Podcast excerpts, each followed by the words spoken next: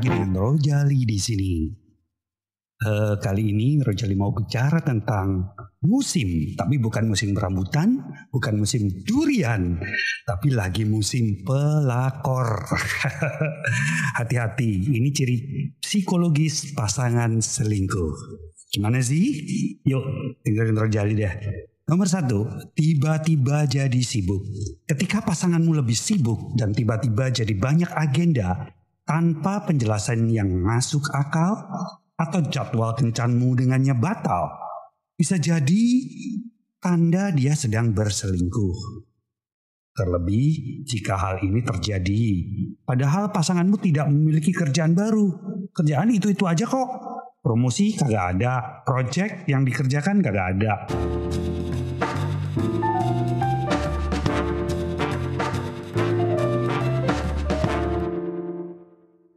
Seseorang yang harus bekerja lembur secara tiba-tiba di waktu yang tidak masuk akal bisa jadi berselingkuh. Sebut psikolog pernikahan Paul Coleman, dikutip dari Prevention Psychology Tribune.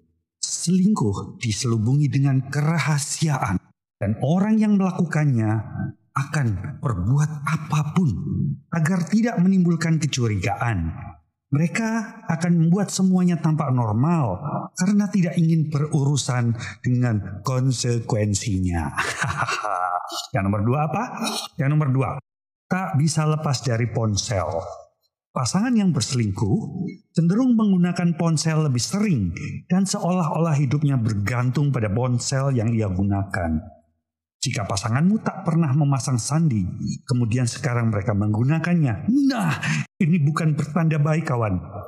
Tanda lain, pasanganmu tak pernah lepas dari ponsel, meski berada dalam kamar mandi sekalipun, dan selalu menghapus riwayat percakapan atau pesan teks. Memangnya siapa yang dia hubungi? Ayo, nomor tiga, manipulatif dan hobi menyalahkan. Saat seseorang berlaku tidak jujur, mereka cenderung mencari-cari kesalahan dan pembenaran atas perilakunya.